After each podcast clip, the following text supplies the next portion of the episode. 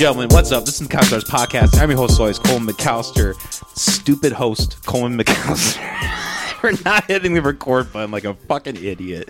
We're here, episode 203, uh, with new coming guests, filmmakers Bausten Van Sickle and Wayne D. Barrett. How the fuck are you guys doing today? Again. Again, doing great, man. Again, it's great to see you. Yeah, man, it's good to meet you too. Yeah, yeah, yeah. Wait, oh, this is the first time I've seen you ever. Oh my gosh, like, this is the first time I'm saying, "Hey, man, it's good to see you." again." and take thirteen. Here we go. Yeah, it's a getting there. weekend. You guys are disturbing me in my weekend. Yeah, my our bad. Yeah, yeah, yeah. You motherfuckers.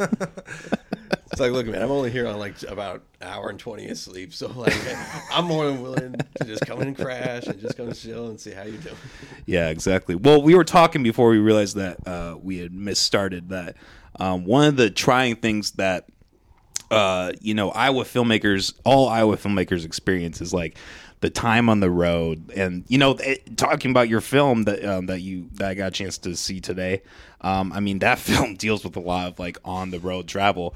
So you know, I can imagine you guys, you know, understand that, understand the aspect of like, you know, I think every Iowa filmmaker they have their podcasts and they have their shit that they are prepared for hitting the road. You know, it's fucking yeah, crazy. Yeah, when we were uh, making the movie, it was yeah. So Ankeny to Newton, so it was about forty five minutes, right? About Yeah, about 45 to 50, But that was there back every day, you know. And my car at the time was on like its last leg. Like I, I we we drove. So we were there back and forth every day, like almost every day, like most days of the week, and then we'd be there for like you know. 14 hours or whatever and then like uh, drive back that night so we always leave at like 8 a.m get back at like 5 a.m the next day type of thing and it was just like all that back and forth by the time we were done shooting the movie my, my car was like toward the end on the interstate was like rattling and i was so nervous i was like i have thousands of dollars worth of our equipment in my car because i had the bigger car to carry all the shit so I was like, if this if this thing just busts down going 75 miles per hour, we're all fucked. Like we're like halfway through shooting. I was terrified. I just remember one of the days we were actually driving together. Just Yeah. said, I was like, okay, I won't pack up the Mustang at all, and we won't just like go down there. I was just riding with you, and I heard the shake. I was like, so this is what independent filmmaking is like. Right, you can see the steering wheel. Dude, when we finished the movie, I finally got an oil change, and at Walmart, the guy, it's been like 20 minutes, and he goes, "We need to see Wayne Barrett up to the R, R whatever station." And I show up, and I'm thinking, "Oh, it's done already." And then McCann gets come, is out there, and he's like, "Hey, did you just buy this car?" And I go, "Uh, no." And he's like, "How long have you had it?" I was like, "Like three years." And he goes, "You were like." Thirteen thousand miles. No, it was more than that, wasn't Oh, it? yeah. It was like twenty. It was. I swear to God, it was like twenty thousand miles over and over for an oil Holy change. fuck. Yeah, and he literally goes, "We've just. I've never seen this before in all my like thirty years of doing this. I've never seen it this bad." He goes, "We opened it up, and he's like, it smelled so awful." And he's like, "It was just a bunch of crud." It was just pure black. He's just Yeah, like, you dude. offended me with how much you Yeah, fucked this and he's car up." looking at me, right, dude. He's looking at me, and I'm looking at him, and I'm like, "Does that mean they're not going to fix Is- it?" is- so is this the blue car? No, no, no. This is my. Uh, Oh, this is just the- This was our personal. Just car. person. It wasn't yeah, using no, the not film. that one. No, we Oh, just okay. used that. That like came to set. We only used it for the days of shooting. I see. But like Okay. uh, that was a borrow from a friend. But uh, But still, just like beating the fuck out of your car. right, Yeah. dude. And he was like, he's like, we're gonna, we got it done. Like we're working on it. It's gonna be fine. But I just had to. It's almost like he just had to meet the guy that had the worst oil change he's ever seen in his fucking life. Just calls you back and he's like, "Hey, this is fucked up. Yeah. Like, this right here, this should not happen. All my 23 Right, he, literally, he's like in all my twenty some years, I've never seen it this Like, bad. get Bob, shit call the together, DMV. Yeah. Take this guy's license away from yeah, him. this guy. no, but that shit was gnarly. But yeah, a lot of travel, a lot of shit. And Yeah. my car even suffered quite a bit too. Like I remember, like I was dragging all that stuff in the back of that cramped Mustang. Yeah. And it was like almost feel like I was dragging on the back end, just like. Yeah. Dude, it was rough. Yeah, it's like you had a bunch And of no too many brakes. sandbags in the back of your car. Yeah. but we got it Those poor done. cars. Try to keep the mic up to your Oh, yeah? to your mouth closer like that. Yeah, you guys are good. Uh, so y- this film, you guys are it hasn't officially come out yet. Is that right? No. Yeah, we're still in post production. It's been kind Okay. of a long haul on that, just kind of due to budget, you know, and just Sure, and sure. then kind of just learning too is just Yeah. That's, that's something we kind of Right, took on together.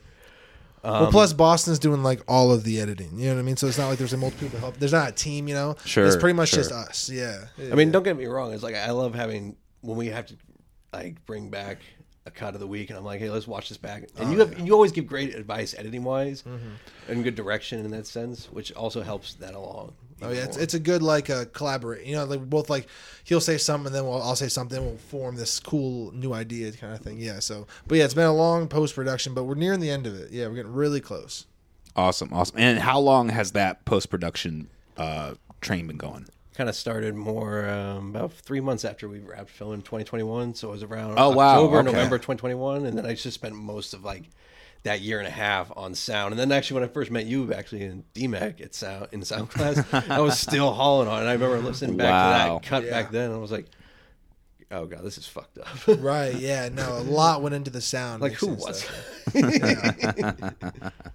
Yeah, no. Um, I didn't realize you had filmed that long ago. How long was that filming process? uh, well, Well, we started in April because for the month of April we did we had all. We What went- year though? Oh, in 2021. Yeah. Yeah, because we spent Okay, a year in so it was- 2020 to do it 'cause- pre-production because we wanted to. just After the pandemic, we were like, let's take a year, really flesh out the script, not worry about casting right now. We'll get a good sense of what we need, and Sure. just spend a lot on post-production. because we had like the version of the script that we thought was the main script that we uh, were gonna shoot in 2020. Yeah, so we're gonna do open casting calls in March of 2020, which is the month that COVID really hit. So like we were like, no one's gonna come to this open casting call thing, so we'll just uh, Not to mention filming at that time, right. Would have just been So yeah, so we're like, we'll just have to eat it and just wait a year and do it the next summer, which is what we did. Yeah.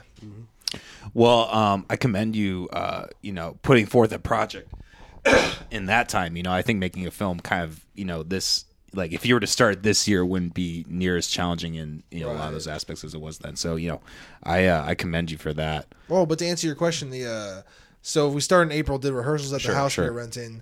Um, so we did that for the month of April. Just had rehearsals, like we had like A team, B team, like story wise, and I split them up. Oh Mostly wow. just Yeah. wanted to have the actors a good because that's what I, kind of feedback I've gotten from actors in the past. Like even when I was at DMACC or even after DMACC, I was always getting some good feedback from the actors, like what it is they kind of need and what kind of would help them along the process. One of them was like trying to understand the characters and why they're there and how the story is driven. So, and that's also something I learned in animation too. It was trying Hmm, sure. to come up with a character sheet of like who, what, where, when, why, and how. And sometimes they like start with the uh, with the actors that they cast them, and then they just show up on sets. Like, all right, let's do it. You know, so we wanted to have actual intimate. To, so we got to know each other, kind of became like a team, and uh, really helped flesh out the characters and get everyone's chemistry going. So by the time we ever filmed, the chemistry with everyone was phenomenal. Definitely. Because there are they became friends in that month. Yeah, so it was cool. And it was a very tight knit crew. It was just mostly you, me, and who are we on? This had on sound. I don't know if it was Garrett or Yeah, we have like a buddy of us, a buddy of ours doing like sound. Um, so like it was just like a, it was a very kind of guerrilla almost. and it was like just trying to build that trust between both your cast and your crew. And then if they had the good trust in us, I felt like we had a good trust in them. We, we were gonna make we were just gonna make a great project if we had that good respect with each other. Hell yeah, hell yeah. So how? So this is my question because I mean you, I mean you started. So you filmed from April to November that year, right? So no, April- April. It was only through the summer. So April through through like August August fifteenth was when we wrapped.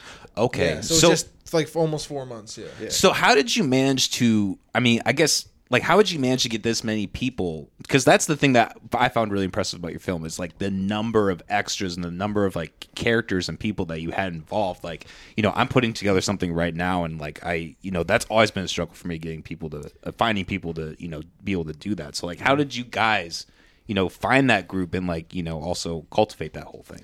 Well, we literally just went on Iowa Film and a couple other places. We asked for a casting call, and we made it clear. And that's something I also learned in theater. It's like everyone gets a part, um, you know, regardless of how small or big. And I'm sure everyone always wants to be involved in a project, so I always extend that opportunity.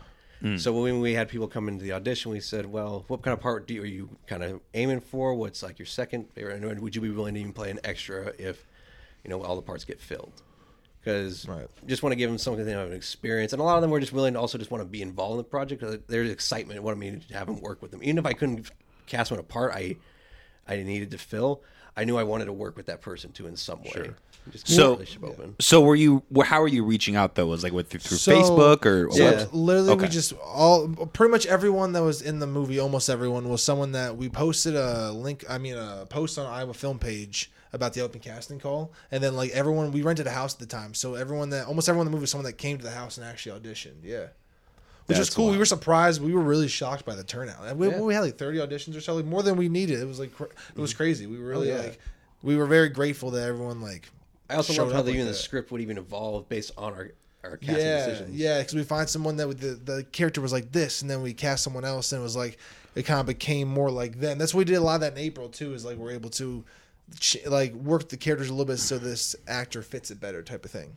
or just being able to see like how that character is actually going to act if you start thinking fourth dimensionally Right. about okay we casted this actor I was like why did i cast this actor and what can i see on screen if i start to visualize them doing it because Yeah, and then um, I don't even think you've gotten to this part yet, but the B story of the film, um, pretty much all the actors, almost all the actors in that section of the film were uh, friends of ours. That like, uh, Okay, okay. yeah, yeah, like the main uh boyfriend of Estella's character, uh, Jesse, it's played by our homie Jimmy Steffens. He's actually uh, he was really that was his first acting role. He did a great job. He even had a like he was committed. Like he had a barber. He had a barber plan, so he went there every week and made sure the guy shaved the head looked exactly the same way it did every single time. And Oh the- wow. he was totally professional and Oh, dedicated which i totally dug Oh yeah. I respected that more often and i kind of we kind of just needed that it was like he gave us that full support and we kind of gave him full Right, as someone who wasn't an actor, he just kind of dove right in, you know. Yeah. So so I know you me uh, Bausten you and I we met in school but um or in class but uh like did you guys have any prior filming experience up to this like did like you know cuz it sounds like you guys had a pretty good like you know having the haircuts multiple days you know you guys at least had a pretty good understanding of you know film going into Yeah, this. well, really, because we met in video production back in uh 2017, right when we started going to college. Um, and Oh, uh, all the way back then. yeah, You yeah. started- So we've been friends since then. We haven't. We've been making them. We've been working on the movie since like you know 2019 of yeah, October. Kind of yeah. So we yeah we go way back in that sense. He's one of the first friends I made when I moved to Ankeny. Okay, and nice. he uh, what were we even talking about? Um, well, like you know, yeah, was- we met back in 2017 over at DMACC. Oh, I was still run yeah. by Steve Schott, and it, uh, we were only going for the diploma back then because they didn't have a degree. yeah, it was evolving while we were in the courses. The whole thing. And evolving. I was, Okay, so you came back. I came back after they became a degree. 'cause that's what I Oh, was I see. for. They were supposed to also, they were supposed to also be building that sound like department or a new building for the sound studio, which would have been awesome. Yeah. Well, I think okay. So I'm actually interviewing Miguel um, next week, and I think he mentioned that they actually have done a pretty good. I don't know if it's good. the building, but I, when you were still there, Yeah. they had the recording studio. I think that thing has been fleshed out pretty And I well. actually, I love what Jason West did to that. Yeah. too. I mean, I was even surprised we even got that far with it. oh yeah, shout out Jason West. I like that guy. yeah yeah he's a cool guy um that you know that whole program i think for you know something especially in iowa i think it's a really good opportunity for um anyone that like just wants to kind of dip their foot in the industry and all that it's a good uh it's a good thing to do Yeah. for you sure know, um, but but yeah, so Bazzi, uh, really the, most of the stuff that we shot together was just stuff we shot like in class, and then we did some uh, weddings outside of uh for like a little bit with a group of friends we had at the time. Um, but besides, this is our first real like I'd say. We did a couple short films. You know, we did actually. This film was actually based off a proof of concept we did for a 48 film. oh yeah, it was the 48 hour film festival thing was like a a dark comedy. So it was like a dark comedy about these cannibals that uh like like yeah, so it's cannibals that kidnap a girl and pretty much the scene of like her in the shed when you oh, the scene when you first meet her character like uh the short film's pretty much that just like a dark comedy version you know and then it kind of ends um obviously much shorter but so we took that and we're like why don't we just make that into the full thing so that's Yeah. when we had the idea for this action movie. Originally, I was writing the script, and we were trying to write it as a dark comedy. And as I was uh, writing it, just the jokes just weren't working. It just wasn't. The comedy part couldn't get it to work. And then, so Bozzy read what I had about maybe like know twenty pages or so. And while I was trying to work on that, he was writing a different version that was just straight dark without the comedy part of it. And um, so pretty much he wrote he wrote everything that happened in my script that I'd written so far. It was exactly what happened in his, same beats and everything, but it was just like took out the comedy part and wrote it a little more distinctive. And uh, some of I was he was like, I don't want to like be like rude or offend you or anything, but like I was kind of writing my own version. And so I was like, I was like, would you want to read it? And I was like, yes. So I sat down and read it, and I was like, I finished it, and, and the way he writes is like a novel. Like the scripts are like you read it, and he like it really feels like you're reading like a novel. It doesn't feel like you're reading a script. It's very everything's fleshed out, and the writing is beautiful. And I'm reading it, and I was just like, "Damn, dude, you got to finish this script. This is so much better than my shit. It's so much better. Like what it, it was. So we from then on, it just became more of a dark thing instead of a dark comedy thing. Well, it's like we knew the structure of what we wanted the film. Right. We had the outline already But done. after we're like, I think it was right after we saw Joker that that month. It was when I Was was it like, then? it was because we watched that film and I was like, I really have always wanted to do something more of a dramatic character study. Right. hey it's Something- right behind you too Yeah. I saw the Oh yeah, exactly. that movie. That movie. I I don't understand the, like the mixed reviews I hear nowadays about that movie. Oh, it's.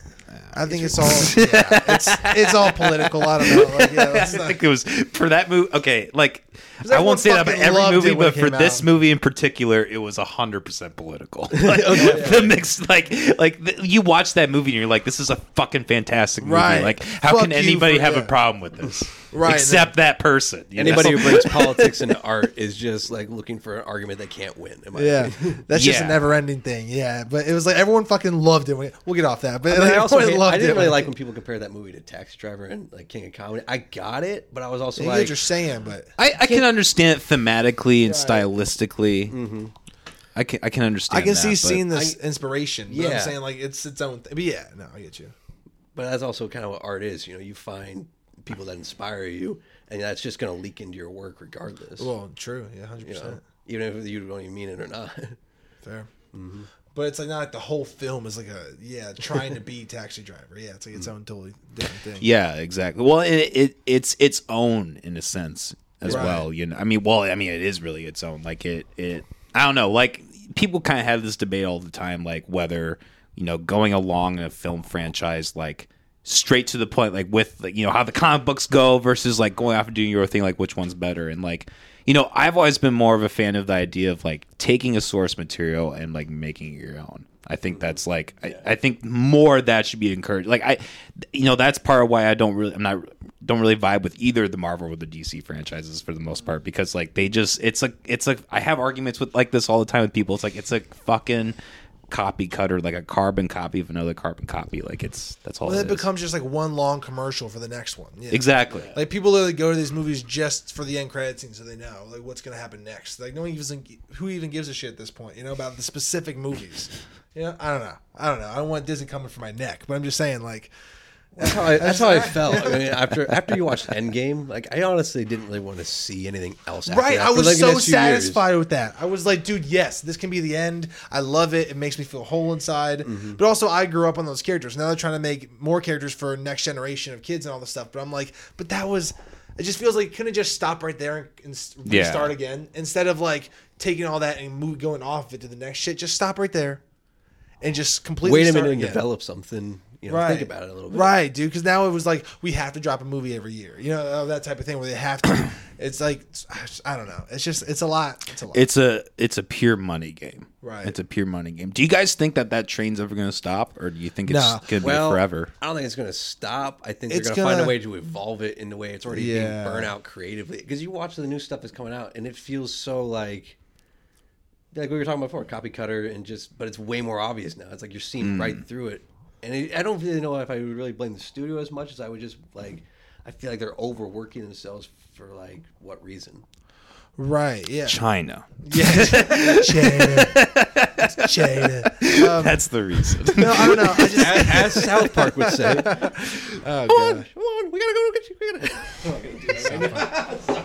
But no, I don't know. I don't know. It's like, but I think they're starting to like make less and less money. I think the only way they'll stop is if they it's the you know this dead horse stops spitting out money. You know, so once like they're not making Yeah. money anymore, like I said, I think Boz is right. Where it's not going to stop; it's just going to evolve. So I mean, we'll see what happens. I know James Gunn's doing the, the DC stuff now. See if he does something different with it. I don't know. Like they might have to become that thing where eventually someone else just has to take the reins and do something different or whatever. Yeah. I Well, know. I saw an article from the, the guy who played um, Carmy and the Bear. What's his name? oh, what is his name? Phenomenal. played actor. Lip Gallagher in Shameless. That actor.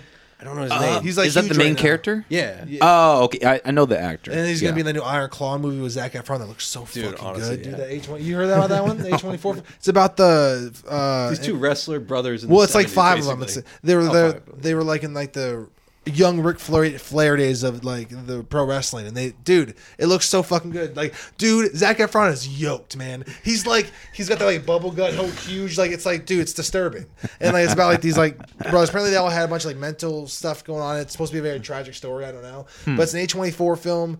It's just, it's gonna be so fucking good. It's called the Iron Claw. Check it out. You know, Iron Claw. it comes out December or something. I think. Yeah, I think so. But The like, Christmas time. Yeah, Oscar to contender season. Yeah, right. At the, that's right. Right at the end when you can be considered for an Oscar. it was like one of the first trailers I saw for a movie in a while. I was like, okay, someone's actually dipping Right. back into a little bit of style, Yeah, definitely. or definitely. just a little bit more personal. We're actually But, here to promote the Iron Claw.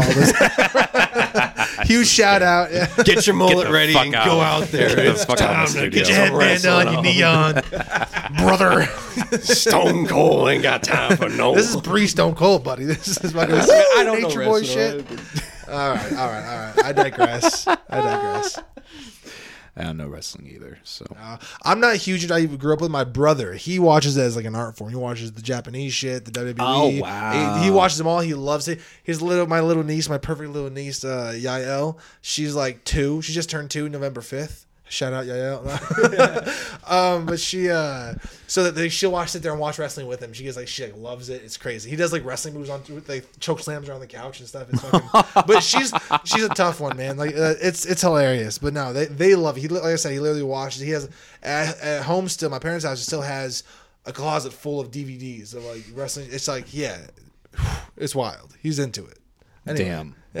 yeah, I do. You know, we've had people come through the podcast too that like they are really dedicated to like whether it's WWE or whatever niche fucking. Right.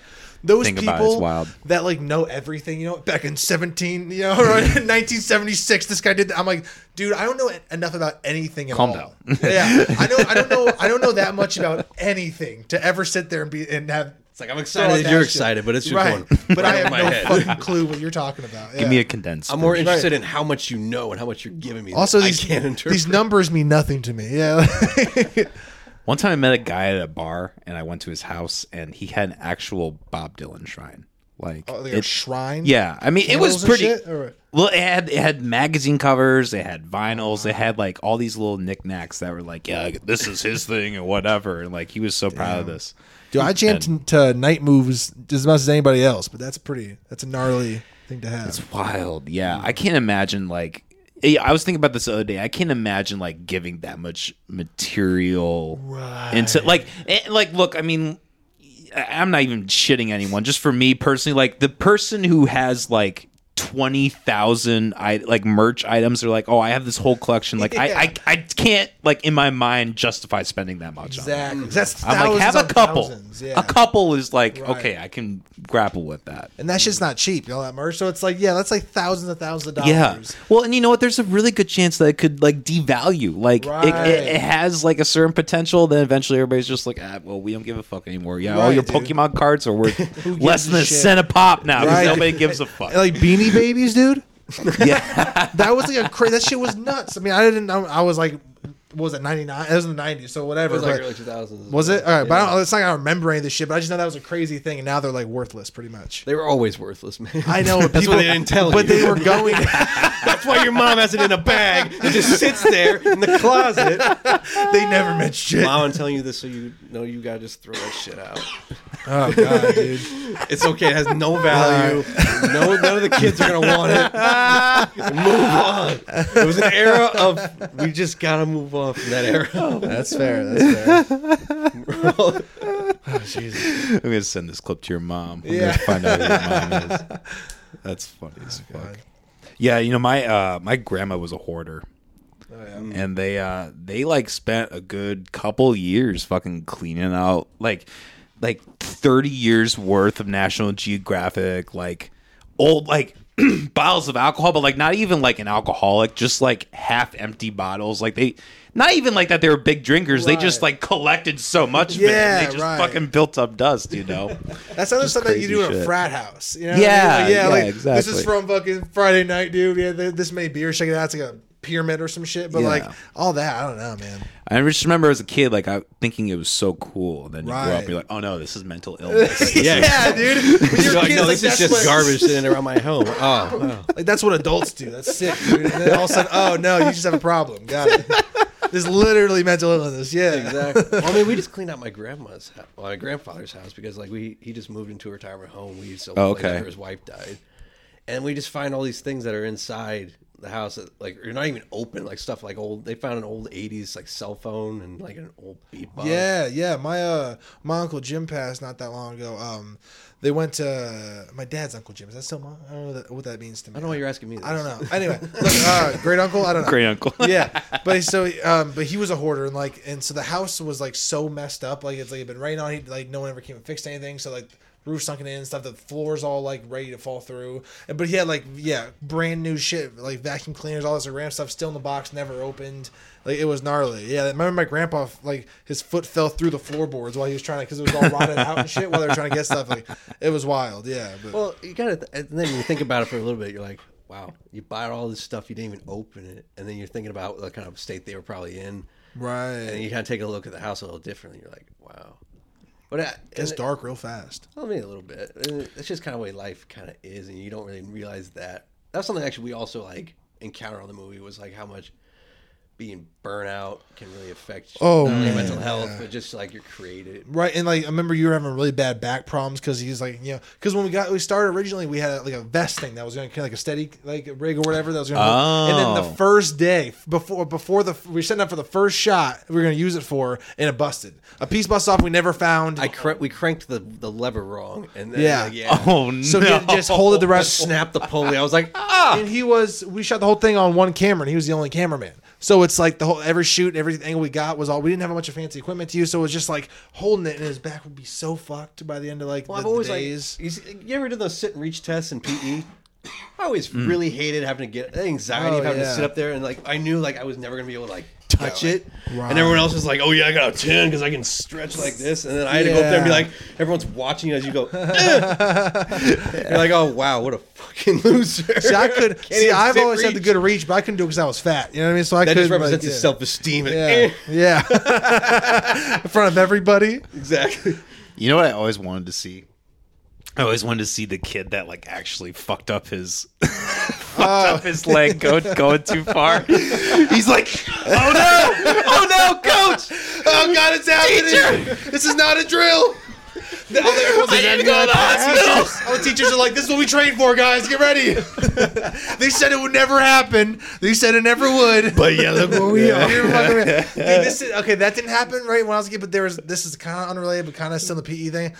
There was this kid in my class. We did. You remember the soldiers where you had to like walk for like warm ups and you had to kick. Yeah, yeah. So he would always have his head way down and would never extend his, his leg all the way. he, no. this dude took Oh, himself out, no. Kung knee himself, knee himself straight in the temple, like not temple, straight in the fucking skull, like wham. And when he went down like a sack of potatoes, dude. Oh my god, it was so fun. I actually saw him a few months ago. Um, Still uh, a dent in his head. no, he's okay. He's actually doing pretty good, but like uh surprisingly. But I had to bring that up to him. It's like, dude, I forgot about this. Dude, I remember it like it was yesterday. We were like in seventh grade. I still never forgotten that. he did that in seventh grade. Yeah, dude, PE like, seventh or eighth grade, just wham, rocked his shit, dude. Like, it was so funny. It was so funny. Oh yeah, PE's some wild shit, man. I like, I remember we did the uh, rock climbing shit. That always freaked me the fuck out. I was like, you can't make me. And then like, we actually can't make you. You got a scare, you got a fear of heights. You want to not graduate because of Terrified. because of? PE? I, dude, uh, my grandpa's house, my grandpa's old house. Uh, the poster is actually right outside James Dean poster uh, on the other side. Um, it was hanging like on, like up high on his ceiling, and like so he had this like loft, and then, and then like if you looked over like the railing, it was like the dining room, the kitchen, and all that, and like and then like on the wall, like opposite where there's like no actual floor, there was a poster. And like I'm terrified of heights, and there's like a little tiny, there's a little tiny ledge, you know, that you could like crawl on and like get it right, but like, fucking good. so like I I had my friend come over and do it for me. My grandpa's giving me a bunch of shit. He's like, well, you know, someday maybe you'll get over that fear, and people. I'm like, I'm not getting over that fear, Nope, man. That's not that's a chance. like uh, I I like didn't work for MediaCom because I was like, nope, I can't, I can't go on a ladder, man. I'm I fucking- can't get a job because of this fear. Okay. I mean, even those like jobs that they pay, they supposedly pay hundred thousand dollars. You got to go up those freaking cell Oh, all the way just change up, one like- light bulb. I'm like, Yeah, I would love to see that. That'd be the new like. Because I'd say, do I do that shit? Tell them halfway up, like, oh shit, oh, like it doesn't look like they have harnesses on or anything. They're just like, They got a little bit of like, Do a they? safety harness. I mean, Are you talking about the ones that are like way Way way, up up? there. Yeah, Fly I've seen on the those fucking videos. side, dude, TikTok, like- yeah. Those Yeah. are insane. Right, dude, but I'm also imagine like, that. how hard can it be? And then I get up. I probably get up halfway, and I'm like, oh, that's not that bad. I just get, Then you just can't by a move. streak of wind. I'm like, ah. right, dude. Well, this is it. Start writing your will out loud. Like, I'll leave this to my mom. I guess this goes to my.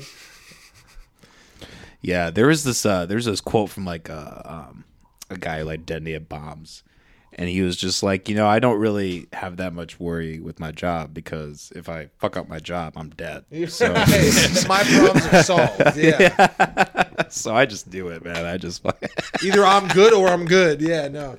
which is some context that's kind of a selfish, shitty thing. Oh, for sure. Yeah. no, I definitely get that. You're too, like yeah, in a building with like ten thousand people. You're like, ah, well, fuck it.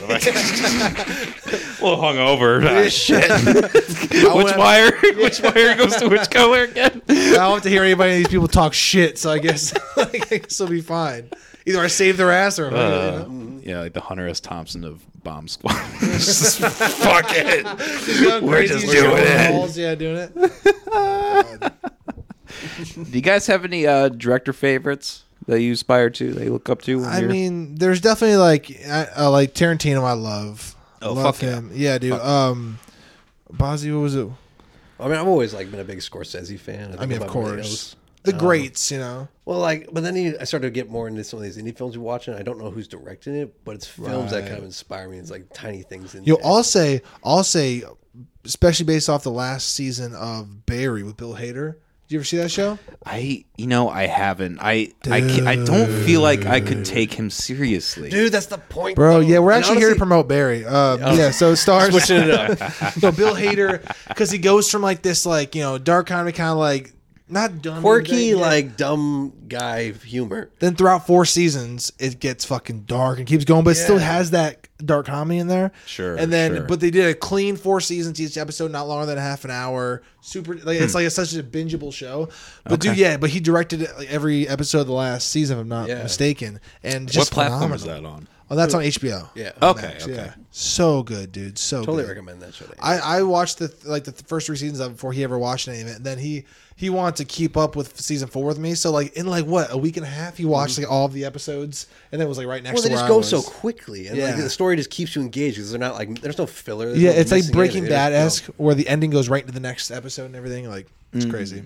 Nice. Breaking Bad was a good show. Yeah. That was fucked an with that a amazing lot, show. yeah. But so I'll probably have to say Bill Hader's newly made the list because of what he did in the last season of that show for directors. Mm-hmm. I mean, then there's obviously like Spielberg. Wait, Bill. Hader directed those? The, he the created la- the whole show. Yeah, he's the one that created the show. One of the Oh, I didn't writers. realize he that. directed every episode of the last season. But he, yeah, but he's- Sure, okay. But yeah, but he's like one he of the also directed creators a of the few show. more episodes throughout the whole series. Yeah, he but- did other ones throughout, the, throughout this hmm, other seasons, but interesting. but season four especially was all eight episodes directed by him. Yeah, But I've always found him to always he could always have that range as an actor. I've Oh, yeah, he's fast. Yeah. A lot of comedians also one of my have a good favorites. range back. Yeah. No right. clue. Like yeah, because they're good at like the, the highs, and then you can like all the laughs and the funny stuff. Then you're always like shocked like to see we how. watched 50-50, Seth Rogen and I was gonna talk about. Actually, I was gonna bring Yeah, that up because that's a good um, movie. uh, so that director, I know he did uh, was that movie Warm Bodies, and he did that the night before with uh, Seth Rogen and Anthony Mackie and Joseph Ooh, Gordon-Levitt. that but, was a good one, too, But he yeah. and I like those films; they're decent. But 50-50 is still like my favorite movie of all time. That was directed by uh, what was it? Wow. Jonathan Levine. Um, just because I, it's like a very indie film, you know, very like nothing crazy in it, nothing like that, no overall message stuff. It's just like you know, guy going through cancer, and Seth Rogen's like his buddy, but he's not like stoner Seth Rogen. Like, they just smoke weed and stuff in the movie, but it's not like you. It's like more grounded, very, very realistic, like friend who like is not doesn't take things seriously and stuff. And he's like, so they're just like getting through it, you know. And Yeah. it's every time I watch it, I feel the exact same things in the exact same places. Every time I cry in the same spots, I laugh in the same spots. It's just such a good intimate film, and I've just it's I've and like I've seen a, a lot of films that might have been better in their own way, but for some reason that one's always just been like my favorite movie ever since I mm-hmm. saw it. Yeah. Yeah. Otherwise known as the loophole around fucking your therapist. Yeah. yeah. Dude, you got me with that one. Yeah, yeah, yeah. That part, upon more watches, is kind of weird. Like, what an unprofessional therapist. like, from the jump, she's unprofessional. I guess she's young, she just started, but you are way off. and then it's like this happy thing at the end. But no, it's a great fucking movie, though. That yeah. is a good. they were just cashing in like, okay, it's 2014. Who can we get to play this like this Young like, person, this, yeah, this like female therapist who's like gonna be popping, but she's gotta like have like a, a good mix for our like millennial culture. Oh wait, Anna Kendrick's popping up. Here we Yeah, go. fuck it, dude. Put her in there. And she kills it, though. She kills does. it. Anna Kendrick's always pop. Everybody kills it, dude. It's so fucking good. Such a good. I love the part where he's they're at the the bar and he's trying to be like, dude, you can get chicks if you because you've seen the movie then. Yeah, yeah, yeah, yeah. So yeah, at the bar bar where he's like, dude, I'm telling you, you can get laid if you just tell the cancer party. He's trying to tell him, and it's not it's not landing. He's like, I get to the cancer thing faster. And it's like, okay, it's just dancing with a girl. Great song. I have cancer. Yeah, it's like too yeah. much, dude. It was too fast. I was wrong. I was wrong. Just so fucking funny, dude. Yeah, the cancer doesn't help. Uh, Yeah. the anxiety. Oh god. Anyway, I think uh, one of the movies that kind of inspired me a lot more that I actually recently watched again was The Art of Self Defense, which was a movie you think you introduced me to that I never heard of. yeah, I saw that. Who at the- directed that? Do you know? I don't remember who directed. I don't it. remember. Who's in it? It's Uh, it's Jesse just Jesse Eisenberg. Eisenberg. It's got. I. He's the most notable one I know the name of. Yeah. Okay. There's But the it's actress in very there. She was in like the awkward moment. I don't remember what her name is, but she was. That awkward moment. Oh British. yeah, I don't know her name either, but yeah, great actress on the movie. But no, that was one last I remember I saw at the Fleur by myself because it wasn't playing like in the Cinemarks or anything near me. So I mm. went to the Fleur and saw it. Fleur, am I saying that right? Yeah. Fleur. Yeah. Um, she, uh, no, she. Um, so I went to the movie theater. I watched it by myself like midday before I had to work, you know. Nice. And then I just loved it. I'd been talking about, it, but he hadn't watched it, and then finally he watched it, and I like watched it all the time. Well, I rewatched it again, and then I realized after I was watching it, this is one of these films I think is someone as like any like beginning filmmaker should watch to kind of understand a lot of the basics of what you need to make a great story. Not just a great film, but just a great story. Something that's going to capture the eye of your audience and just kind of like inspire them to feel something as you watch it. Because like the movie is like it's like it's pretty straightforward, but the way they kind of crafted the story around the characters and the way they mixed in the martial arts and kind of giving a little bit of a commentary in this sense. I also just love a lot of the scenes with Jesse Eisenberg's character. I feel like It's so good. It was a weird so character he played, but So at the same time weird. he like nails it. I don't know what it is. Like it just it's just a Jesse. What's like Eisenberg uh, like brief summary? What's it? So pretty much, you It's about a to- weakling guy that played by Jesse Eisenberg. He's kind of this like basic like like he doesn't like want to put in conflict. He doesn't want to ever fight anybody. They're He's all just- confrontational, scared. and he gets like mugged by these like guys on bicycles. On motor, on- motorbikes, and then uh, eventually he decides either he's going to buy a gun or he's just too scared to go outside, and then he decides he's going to take this like martial arts class he sees while he's walking down the street, and he gets like so into it, and then he it kind of deals into all Makes these him like more themes of like confident, toxic masculinity too, Sure. Right. sure. and also showing like oh yeah you got to like be a tougher man in order to like keep yourself like afloat in life, you know, it's just gonna keep Yeah. you stronger. You got to be better. Like there's another scene where he becomes a yellow belt, so then he goes to the grocery store and buys everything he buys is yellow. The color palette of that movie is Yeah. really that's the other thing. He too. buys, yeah, he's wearing yellow shirt, every everything, and then because he wants to feel like that, like it's very time, low so- budget, but at the same time, the way they crafted the movie around things they could just See, utilize in the frame. That's what I love is you watch a you watch a film and it's a rather low budget film, but you never like it never crosses your mind the whole time you watch it because it's so well made that like it doesn't register that it's low. You don't even notice you're it. like, okay, this film seems a bit like like less quality than I'm used to in like some of the bigger like movies I'm watching Right. nowadays. But at the same time, it's still catching my eye in the same way. Like this is a movie. And I start to Yeah, like it more because I feel it feels more real to me. I feel like I'm actually watching a real thing because it doesn't. It's not like as huge as all the like blockbuster stuff and all of those things. So it's like when you're watching a film like that, you just it makes you feel like it's really in the real world. You know? And the way they committed to the actual world within the Yeah. creating that for that movie, that's what I also loved about it too. They weren't hmm. like learning about like, all right, this is just like downtown Georgia, this is like east side of Texas. Like they just is like, this is what basically an outside of a little town looks like, and we're just gonna craft our little world, and you're gonna believe it. Yeah, I love when shows even like even stuff like Rick and Morty and stuff where like right from right from the start it just goes like this is the world you're just in it. You know, like it doesn't be like look here's what you gotta understand to know what's happening. It's like they just throw you into whatever world it is and they just like you just get it after like you start watching it. Hell yeah. Do you guys think that uh, Jesse Eisenberg, like, because he seems like he's a great actor, but he seems to play the same character. Like he's he's interesting, he's interesting in a way because like he plays the same character every time, but he does it so well that you can't even like say it's bad, right? but like, do you think that's because like I, this is kind of a big question, but like, do you think it's because he's just so good at that that he gets he keeps getting picked for that, or do you think he's just limited in that sense? I mean, no, I think yes. That's what's cool about this movie is because usually he's kind of like that what like snarky kind of guy. Like he's like kind of a pussy, but he's usually still like talking shit normally, isn't he? Like a nerd type character. Right, this one is just straight Yeah. up scared. Yeah, like he doesn't like. But like, I think that he definitely has more range. I, I think Sure. that yeah, probably is one of those things where you're good at it. You know, like that's what they want to pay you big bucks for. You know, just Mm-hmm. make the people happy. But I think I think if he stepped out of his comfort zone a little more, I think we'd all be surprised. I've always just kind of looked at him as more as like one of those actors who plays like a very relatable character. You know, Yes. like nobody Yes. is Right. always He's supposed like to be like that this- big tough guy on the Right. street, like a lot of these like action stars play, or he's not like one of these like super intuitive, always knows how to like lead the story forward, and it's always more higher plot movies. But it's Right. like he plays a character where I'm like, okay, I can see my, a lot of myself in this character. You know, he's got flaws, but he's also got something where I can. It's like, like in Social Network, for example. Yeah, that's a great fucking. And the film. I think final, the that. final tour with him and Jason Segel. Never That's saw a, that. That's a good. That's one. a really That good one's one. shot almost like documentary esque looking. Like it's very. Okay. It has that kind of vibe to it. That's a really very very like low budget, very like personal like you know I can't know how Yeah. to describe it, but very like real kind of movie. Like that's a good one. It's like kind of I forget totally what the plot. I know they're going like on a book tour or something, but It's like, no. and you start to realize. I think it's like you just start to realize that Jason Segel's character was super depressed as like an artist, and no one was going to want him. And, Jason, and Jesse Eisenberg's character was just kind of like this journalist When trying to a- figure out who. This oh guy wait, was. what, what movie are you talking about? I think it's called the Final Tour. no end of Tour. Oh, tour. the, end of oh, tour. the end of tour. tour. I didn't. it- when you said when you mentioned that, I finally remember that movie. Yes, that is a very good movie. Okay, yeah, yeah, yeah. so he's really good. shit. That that was a bit of a different character for him too. I feel like that Yeah. movie. that was showed a little bit of range. I, was- I wish yeah. he could do more like that and bigger stuff. You know what That's I mean? true. Mm-hmm. Yeah. Well, it was also like tiny films like that, and also the films we grew up with was what inspired us to feel like we could actually create the movie we had, and not and not make it look like it was as low budget as we were gonna obviously have to do. Right. You know, it's like you study films from the past and study all these other like low budget films. You kind of get an idea of like, okay, it's not about like how much you put into the frame, but it's about how you craft even some of the most simplest things. Right, right.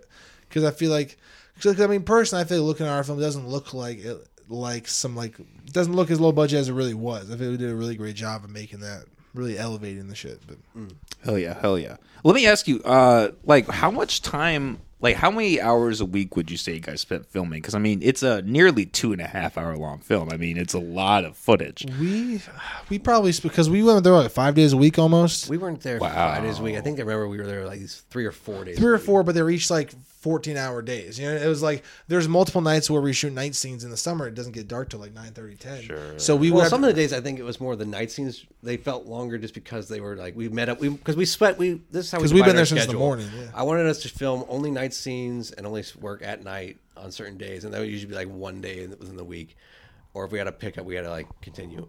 But then we most of the days we just kind of worked with either team A or team B, and then we figured out okay, let's just only film by location and time of day. So that Hmm. we're only we're almost always filming at the same time, and we should be able to wrap around the same time. Because there was multiple nights where we had like night shoots where we had to stop filming because the sun came up, so we couldn't film any more night stuff. Like That was more towards Oh. the end of it, though. Yeah, toward then when we were really trying to cram in to get the those like, last 'cause- few days. Yeah, Yeah, yeah, yeah. Because we always got a little behind schedule and everything, just because it was like the two of us for crew wise, like the two of us, and then a buddy of ours that would come and do the, the hold the boom and everything for us, like uh, um, our buddies Nick and um, and Garrett, and then at the beginning of filming we had a guy named Perman that we knew from class. But uh, but yeah, so it's like we we like we'd have to set up all the lights and get everything all set up. So it was just long, long days. So and that usually- heat that year was really Oh. excruciating. you know the the barn sequences right there, the the old chicken coop that she's in. Um, yes, yes. So what's cool there is that like uh not cool. What sucked there? Sorry. um, what sucked was that it was like hundred degrees outside already. So inside there it was like hundred. We had to take breaks because people were getting we were just sweating so much and being so. It was like the stories of like the Texas Chainsaw Massacre. That was always like it was super hot. It really felt like that. It was crazy. Yeah, legit. I mean, you, you know it was going to be hot in there, but the same time, I Right. didn't realize how much because I have a, I have a hot blowing fan from the camera blowing on my face. Oh yeah. I'm trying to also like like direct actors and direct staging, and then Right. it's just a lot. Well, then there'd be like four characters in the barn, plus Bosley and I both in there. So the small little space, there was like, you know, six of us in there. Like it just got real warm. Real and then they just sweated all the makeup off, and we were like, "All right, we got to do this again." yeah, dude. Oh, it was rough. Yeah. I, I felt bad um, for the, like one of the, one of like for Katie Huck at one point because like we oh had her yeah. we had her and Ben at the same time. and They were both like they had prop handcuffs on, but like they were just handcuffed to a a, a bar in the barn. They were just sitting there, Just sitting there like the in knees, between takes. I'm like, all right, I gotta loosen you guys up so you can go go get some air. Go get some Yeah. air. Like they were all so awesome about it. Like you, Dude. like dude. Oh my god, they we were had the troopers. most They- dedicated and just most professional Yeah. I've worked with. In a Oh. That's awesome. And not only that, I feel like they only they inspired and they like learned from each other. Oh, sense. yeah. they just enjoy. I think I feel like they enjoyed the experience enough to where it gave them something they could also be happy with work wise. Oh, yeah. but also it was like wow, I got to experience like something I love to do, but in a more like personal, intimate setting. Yeah, because they were so like professional sense of like you know in between takes because they became friends so quickly like they would just be joking around constantly and doing bits and and like messing around then like the second we were like all right and then they would just stop and there'd be action they'd go right into the shit like they'd go from like these huge like comedy bits they were doing with each other and then we'd just be like all right and we'd be like all right get, get ready and then they'd all just be like stop get right in their position, you know, get right into the character and just start going. It was just it was awesome. To It was fun to watch them work a lot. of Yeah, yeah, they really took it so seriously, and they're very dedicated actors. Yeah. definitely. Hell yeah, hell yeah. So you guys rented a house. No, no, no. No. So there was there was a house that we lived in in Ankeny that we rented that we lived there. Like that wasn't Oh, like that for the house. thing. Oh, Yeah, yeah, okay. yeah. I thought you were like paying No. to like go We film. were I'm like, Jesus no, we Christ. were living in a house already in Ankeny. That's what the did. house in the movie is the one I grew up in. Yeah, it's the actual still Oh, house. okay, So, okay. Yeah, we were able to shoot. and what's the address? No. I'm kidding. directions, please. Just um, no. Uh, we uh, we filmed the we filmed a lot of the fil- a lot of the movie in like that area, you know, which really helped us out with location costs and everything. We filmed it all very nearby. It was like mainly all Newton, Iowa. And that's the thing too is that I was already got a lot of locations. I don't think people really notice as much. I know they notice them, but I just feel like I always got a lot of like untapped potential for filmmaking. Yeah, I Sometimes agree. I take I a agree. drive past Ankeny, and I'm and it's like there's this one day I took it like about a month ago, and all the leaves were just turning yellow, Mm-hmm. and everything along that drive was so yellow and just beautiful. And it was like golden hour. I was like, this is amazing. I wish I had my camera with me right yeah. now. Yeah.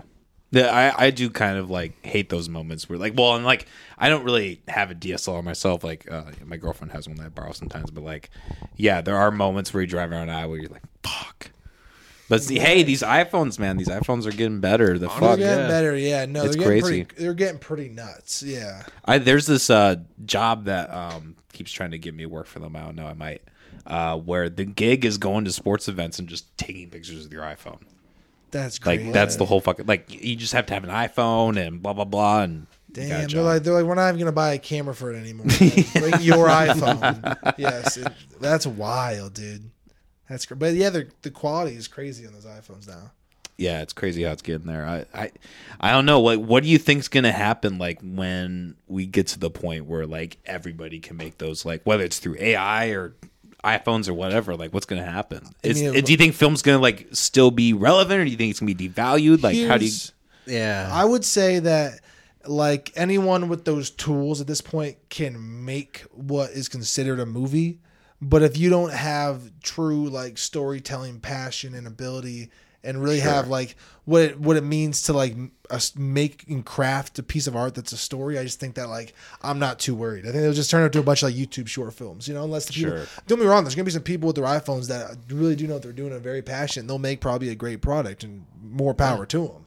But I don't think that it's gonna. So I think a lot of people will think they can make movies now, like it's just that easy, and then they'll realize that that's just a bunch of shit. Yeah. So I think, yeah. yeah, Which is yeah, I think it would really oversaturate the medium to where like people will be watching it and they it raises that argument again like what is what is cinema? What is it going to be cinematic? And again, I think that also just comes down to the kind of story and the way you kind of craft around because there is there is like there's a lot of rules that you have to like follow just to, like in terms of like composition, lighting, story, Sure, and yeah. all that stuff. But also being able to like take that as like a guide, but then apply it to your own way in a sense that it captures not only the audience's attention, but it creates that mood of like, okay, Yeah. I'm no longer. It's like reading a book mm-hmm. at the same time.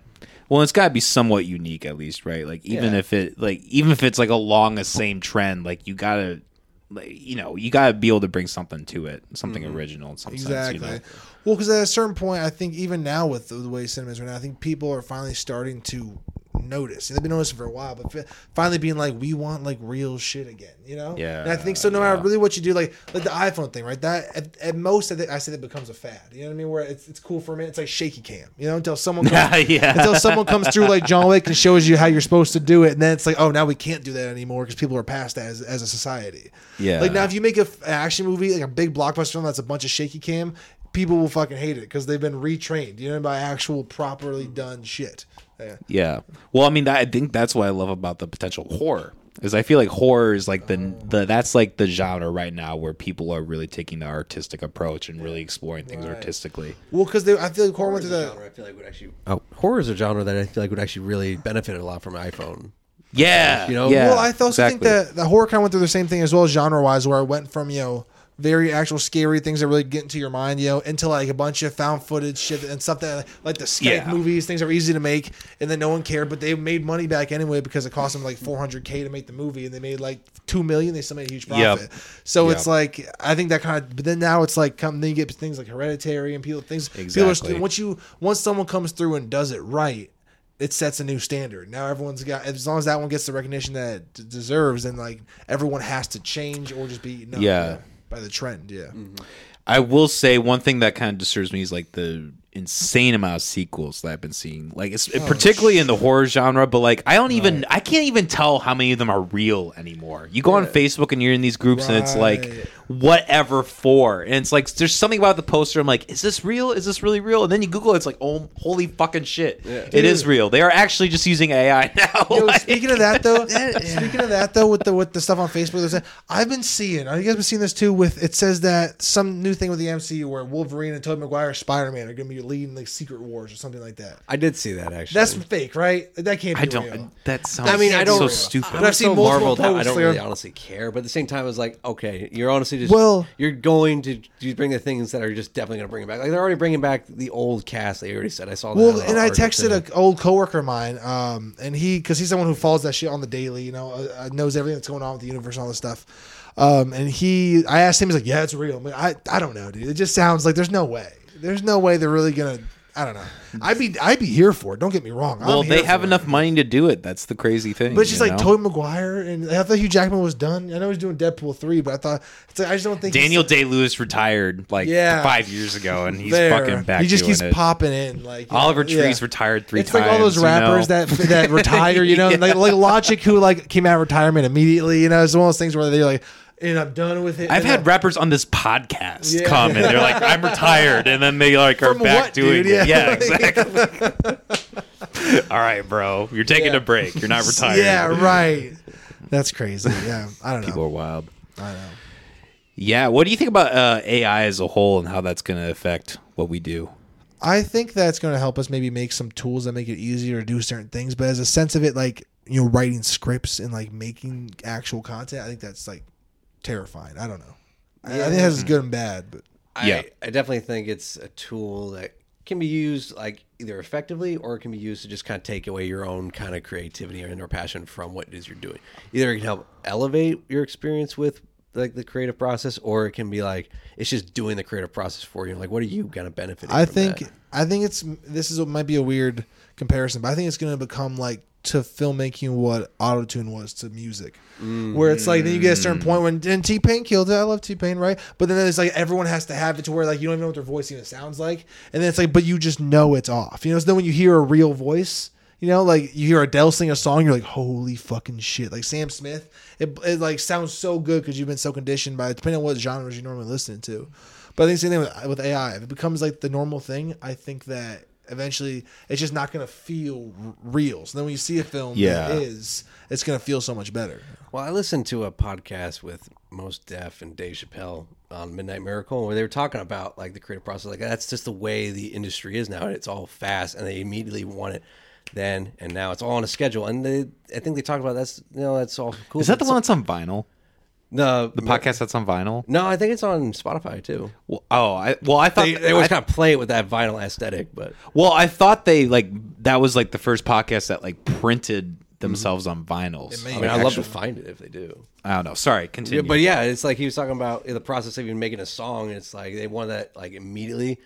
And I, I know he quoted Prince at one point in that thing where he's basically just talking about you know taking the time to actually craft what it is you want to. It's like how much do you actually respect your audience enough to like want to give Yeah. them something that they're going to want to enjoy, and even also let yourself kind of enjoy because some people just aren't like built for that like rocket speed of like all right let's get this out and get this like just get some views on it and then let's move on to the next project. Well, also, it's like, what are we even doing this for? You know what I mm. mean? If it's not like for the love of it and actually want, I get that like people need a distraction from life and I understand, but it's like, but give them real shit. It almost feels disrespectful in a sense. You know what I mean? Like we're human beings. Mm. Give us real shit. You know? Mm-hmm. I just, I don't know. I mean, I get it. It's a big money making thing, and I understand that. Like I'm not, I respect the business. All right, it's just very like annoying when people who want to be in this business are people who have a love for making that art.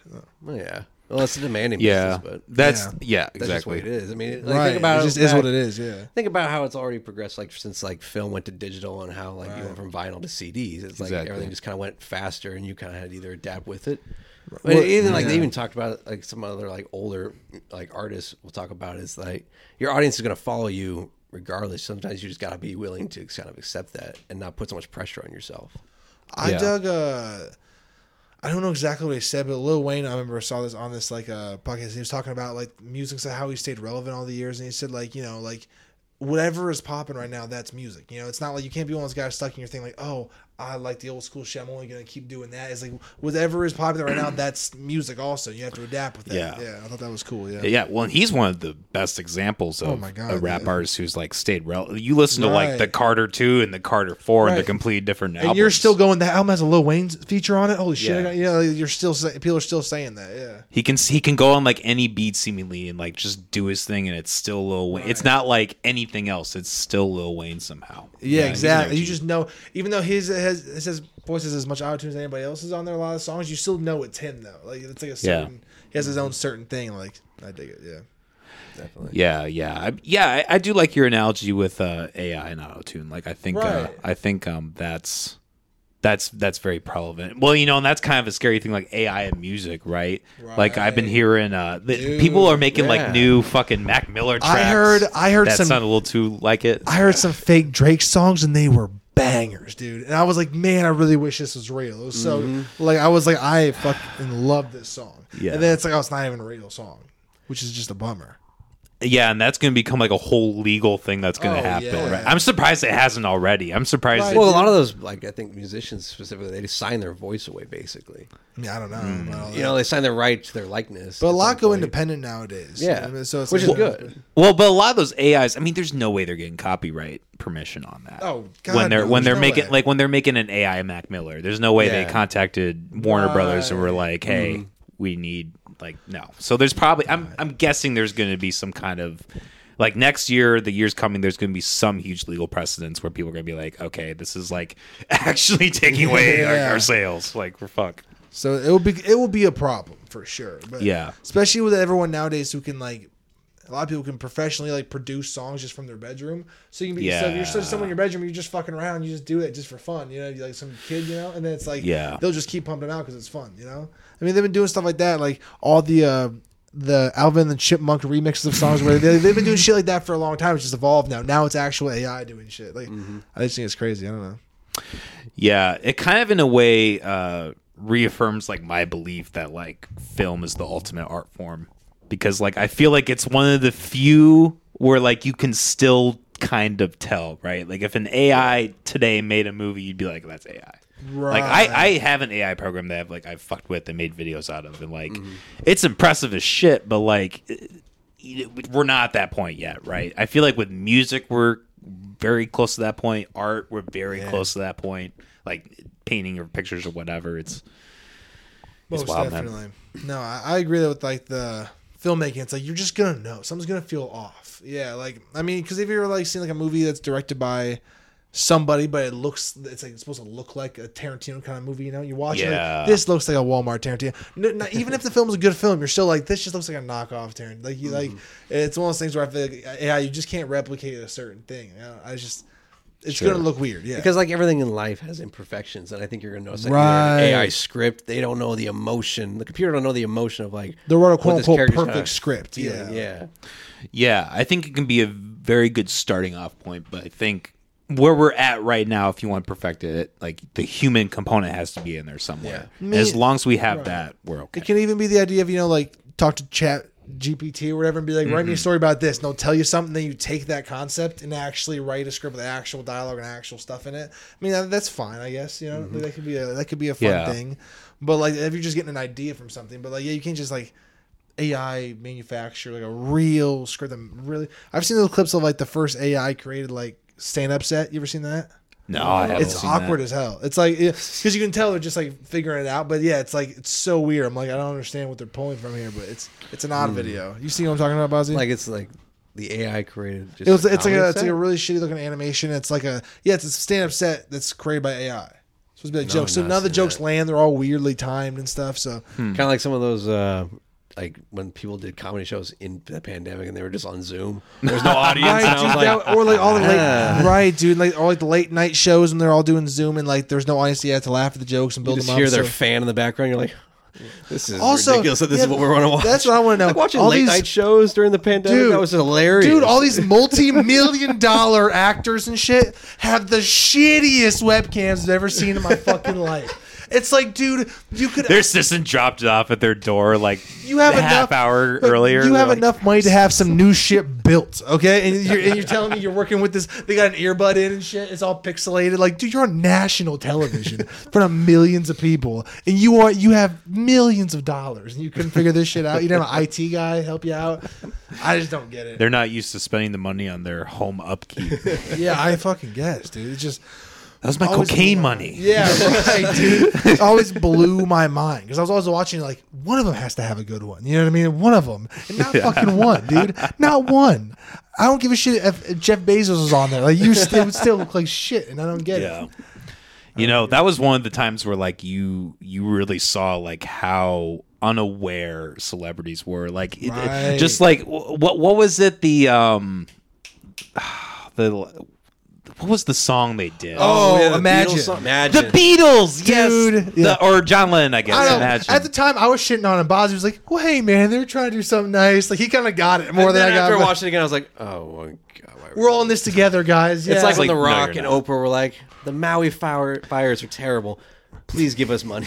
while you have to st- while you have to stay in your apartments we're just we'll be doing the exact same Yeah. thing in the 17 bedrooms in our house we'll be, be stuck in here can't go anywhere i have to postmates all my stuff yeah, I was Have just my- gonna say they're getting DoorDash five. or i meals a gotta day, have you know? my, my servants put on put on a hazmat suit and go to the gas station for me like These, it's these just, celebrities did this uh, the whole song, and then they literally just turn it off when they were on Netflix in an hour. I bet you a million dude, a million dollars yeah that's just wild Yeah, it's just weird how desensitized people. It's like are. if you wouldn't have said shit, we wouldn't have a problem. You know, if you would just left us in the dark, you've been like, "Fuck them," you know. Let's just to me, okay, and this is just to me, okay. But to me, Sure. these people have getting paid millions of dollars, right, to like do these careers. Which I know this shit ain't easy, but doing it, it's almost disrespectful to me when they try to act like they're one of us. I'm like, no, no, no, you've done it, dude. Be be a rich ad, like like buy all this, buy a gold jet ski, uh, do that shit. Like uh. if you're gonna have that money and then not spend it like an idiot, that's a fuck you to me. Like, you know, who wishes they had that money. Like, Like you know during I that time when I actually like heard the news about that song, and I went online. I was in my shitty apartment like back in like 2020. I'm just sitting there. It looked like I was in a fucking jail cell because all the walls were white. Right. I had only one bed in there and a weird fucking desk. And I'm sitting there and I'm just like listening to these like celebrities just sing directly in the camera like I was on a Zoom call.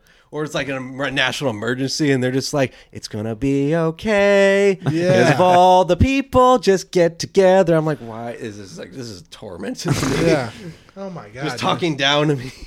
yeah. Like oh, I said, oh. but it's, it's like disrespectful. Yeah, but but as I'm saying, like, don't act like you're we're all t- in together. Like you Yeah. be fucking having a great time. All right, like mm-hmm. like you did that. Like don't leave me over here. I, it's just I don't know. Yeah you know and it, it kind of like bring it to like now like you know the writer's strike um, you know that's eh, this is kind of an unpopular opinion but i actually find myself being not very sympathetic to a lot of those people like you see these actors who are worth multi-millions worth of dollars you know and they they fucking they're like just they're like oh i don't have a job like you don't need a job you can yeah, live the forever super, the super rich, like and super rich and successful actors, sure, right? A lot of the writers I feel that I get like some- Sure, yeah, yeah, right. yeah. But the people who are part of it that are like millionaires, fuck off, dude. Yeah. let them have their thing. Don't. I mean, I get it because it's like it, them being part of it brings more support to it, more people will hear about. it. Yeah, but everyone heard about it, man. Like, yeah but they're gonna like I, by now they don't even give a fuck well, anymore but I'm they're sure. just like, hey, we are actors. We need you to write us stuff. So I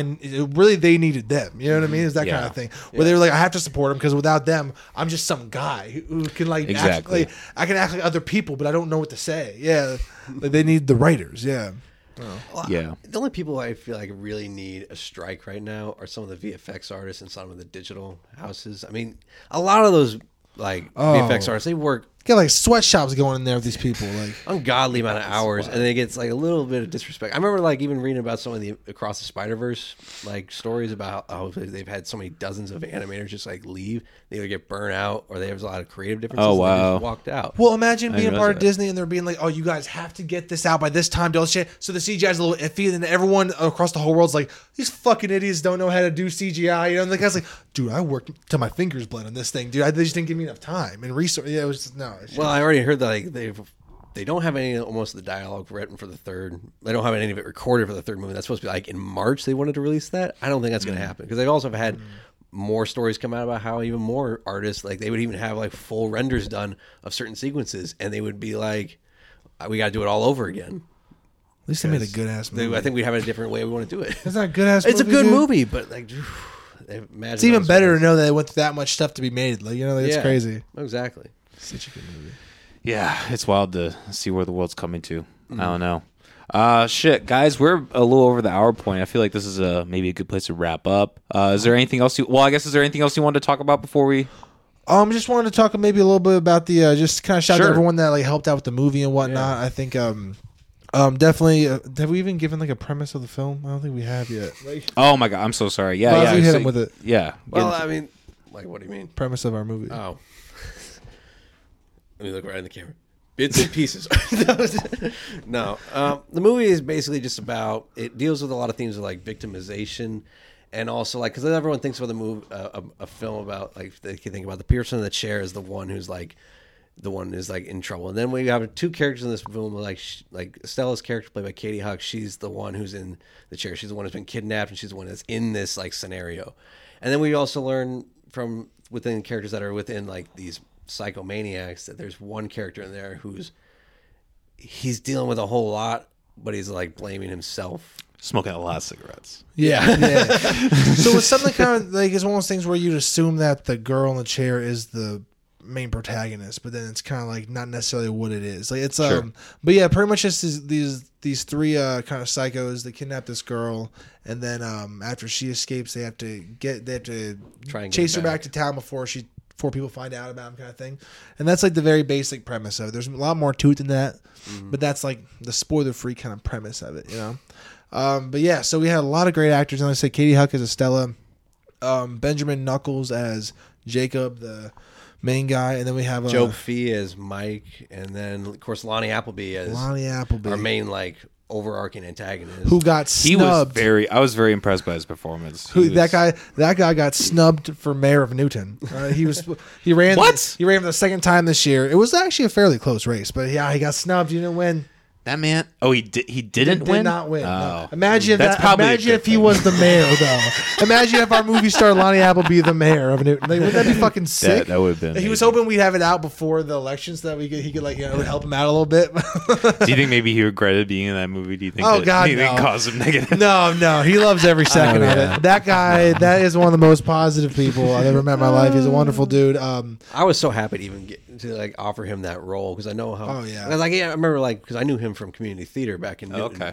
And we kind of like developed a, a friendship there, and then I told him when I was going to school, I said if I get a if I get a chance to do a movie, I want to bring you on to play something here. It's a main character or it's a villain. And he always wanted to play a villain, and no one ever really gave him that chance. He was always playing like right, the Yeah. funny friend or like the you know quirky guy or something like that. He was Yeah. never like a big like serious part. And then um, so he knew him. I'd never met the guy before, and we a lot of the auditions I was working while he was doing some of them because I I worked like long days back back when we were doing the audition stuff, and he uh. Solana came in and I wasn't there for it. So we, I used to watch it back like game tape at the end of the day, like the recordings of all the auditions and stuff. And I saw his, and we were almost close when we need to start filming. I'm like, yo, we need a Reggie. We haven't found anybody yet. We were working on like rewriting the character to fit a different actor. This whole thing.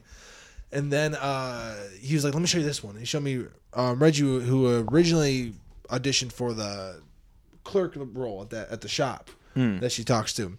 Um, so when he, uh, I watched the, the video and I was like, he read like one page of Reggie, like maybe, and I was sitting, I sat back, just and I was one like, scene. Yeah, yeah, and I was like, holy shit. And he turns around when it was done. And he's like, "You like him?" Like, Dude, that was fucking crazy. Like, why were you sitting on this? You know. So yeah. oh, so we call him back the next day, and he showed up, and he knew that I never met him before. So he showed up on his motorcycle with his leather jacket on, and his like gloves, and all this shit, full leather.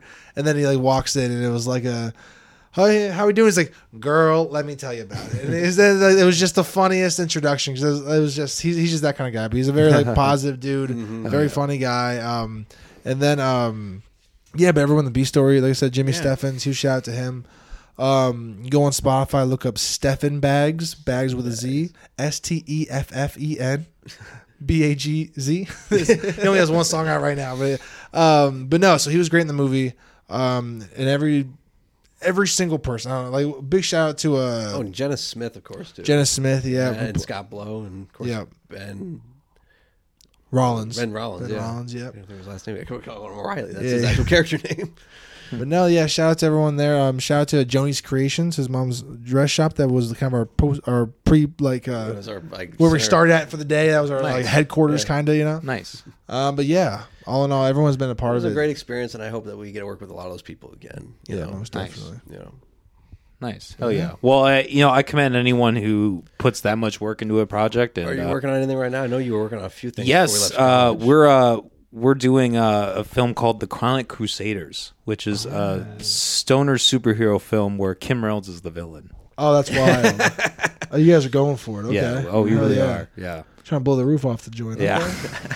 yeah. Nice. Um. Bef- well, by the time this comes out, it'll already have been done. But we're gonna be doing a. Well, we'll do, we're gonna try to do a couple like uh 12, 24 hour live streams where I'm just gaming, and we're gonna try to donate, or well, Oh, have other people donate. Um, try to raise funds for the film. So, Oh, um, I recommend or hope you guys tune into that, and uh, you know, Oh, I, I would love to.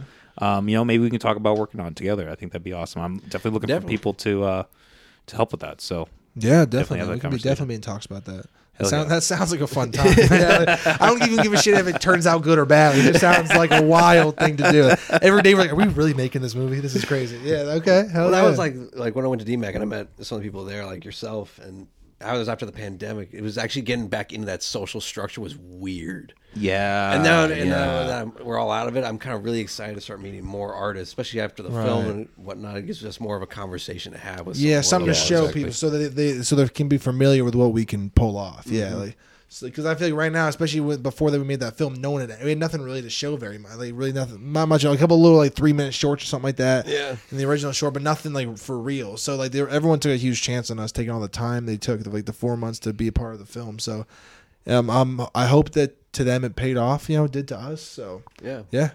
I mean, they got the full experience, and like I was, I was having fun even watching them work because they were so dedicated, and they were so professional. It's like they even knew, like they know how small the project is, but it's like they still, they respected themselves and where they were at, and I loved That's seeing awesome. them all like just com- like com- the camaraderie that came there it was just beautiful to watch.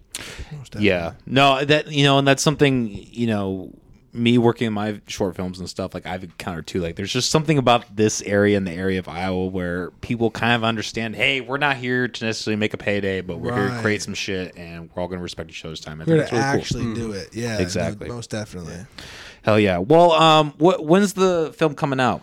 Do, well, do you it have was, an official date? It was supposed to come out this like fall, but like we've had a lot of like setbacks with, with just both time of post production. Sure. We're finishing up mixing and sound, and we got to get into color. And but then like Wayne's created this amazing soundtrack. We didn't have a soundtrack for almost a year, and I didn't start hearing one until about August. Right. Oh, wow. Yeah. So every, pretty much every uh every like version of the film we watched that was over two hours long was like no no music or anything. So it, it really dragged a lot dry. more. Yeah, very dry. That's a good way to put it. Yeah. So finally we got something put in there. It works really well and um definitely enhanced everything for sure. We're still tweaking with it, still like mixing and everything. So I'm Sure. thinking about March 2023, 2024 at this point. It's like Okay. I should probably have more of a, a, a wider release, but we might have. We're gonna probably start dropping some scenes like we did a, one recently. Uh, just a little minute long scene. Yeah, we dropped or that. just So some more promotional content just to get us up. Yeah, point. we want to start really boosting some promotional stuff. Maybe get like you know against my better judgment, get some TikToks going or something. Like, I I want the idea of like cutting like the first twenty minutes of it into like cut the whole thing into like little thirty second clips and just post them. Like, you know what I mean, like that kind of thing. So you have a lot of content. You know, it's like Yeah. is that people would be like, oh, part one, then part two. And then if they go through the whole, you know, that'd be crazy. But You know, I heard they upload Mean Girls to TikTok. The Oh, entire movie I've seen a in lot eight of- minutes, like eight, ten minute segments. or yeah, something dude, like I've that. seen a lot of stuff like that where it's like, yeah, part one, you go through all these like part forty seven, like Jesus, dude, like they have like streaming services like that. What's it called? I just watched the video on it the other day. I forget what it was called. Oh, like real something. I forget, but it was like yeah, like they're like full length films, but they're broken into sixty one minute parts. So you so you go through like it's like yeah like it's like every, everything is one minute and then like there's like ads in between and shit every between like one minute clips of the movie and you, they expect people to watch the entire film like that. It- and it's all vertical too. You can't turn it's all vertical. Yeah, the way so like, I just. Huh, no, I'm good on that. fucking wild, fucking wild. Uh, well, hey, it was a pleasure having you guys in. Uh, where can people find you? Where's what's your social? Uh, well, we got our main social for the movie, which is which is just BVM Productions, BVM underscore Productions on Instagram, and I think that's mostly just where we're at right now. Yeah, it's Okay. basically yeah. and of course Um, we got YouTube under Van Sickle Studios. You'll find like most of the scenes. You'll find the trailer, and you'll find the extended preview of the film online too. Yep, yep. Yeah, online. So we have a, a version online that's the first twenty, first eighteen minutes of the film with no music on it. But it's like yeah, the first eighteen minutes you can watch. Like still, while that's still in its post production phase, you know, Sure, it's, it's not sure. totally done. But yeah, no. Uh, so yeah, that plus the trailer plus the the recent clip and everything. Yeah. Hell yeah. Well, we will put links for all those in the description. So everybody go check that out, guys. I really appreciate you coming through. It's been a pleasure. Always, Thanks for man. having us, man. Hell yeah. Guys, McAllister Hours podcast every Monday at 7 p.m. We got a website, McAllisterHours.com. We have a YouTube channel, obviously, where you can find us everywhere. And we also have a Patreon where you can find you can find exclusive content there for as little as well, we have a one dollar um, a month tier, and then we have a four dollar a month tier if you want the the whole enchilada, as they say. So go check that out. All right. Have a good night, everybody. Peace.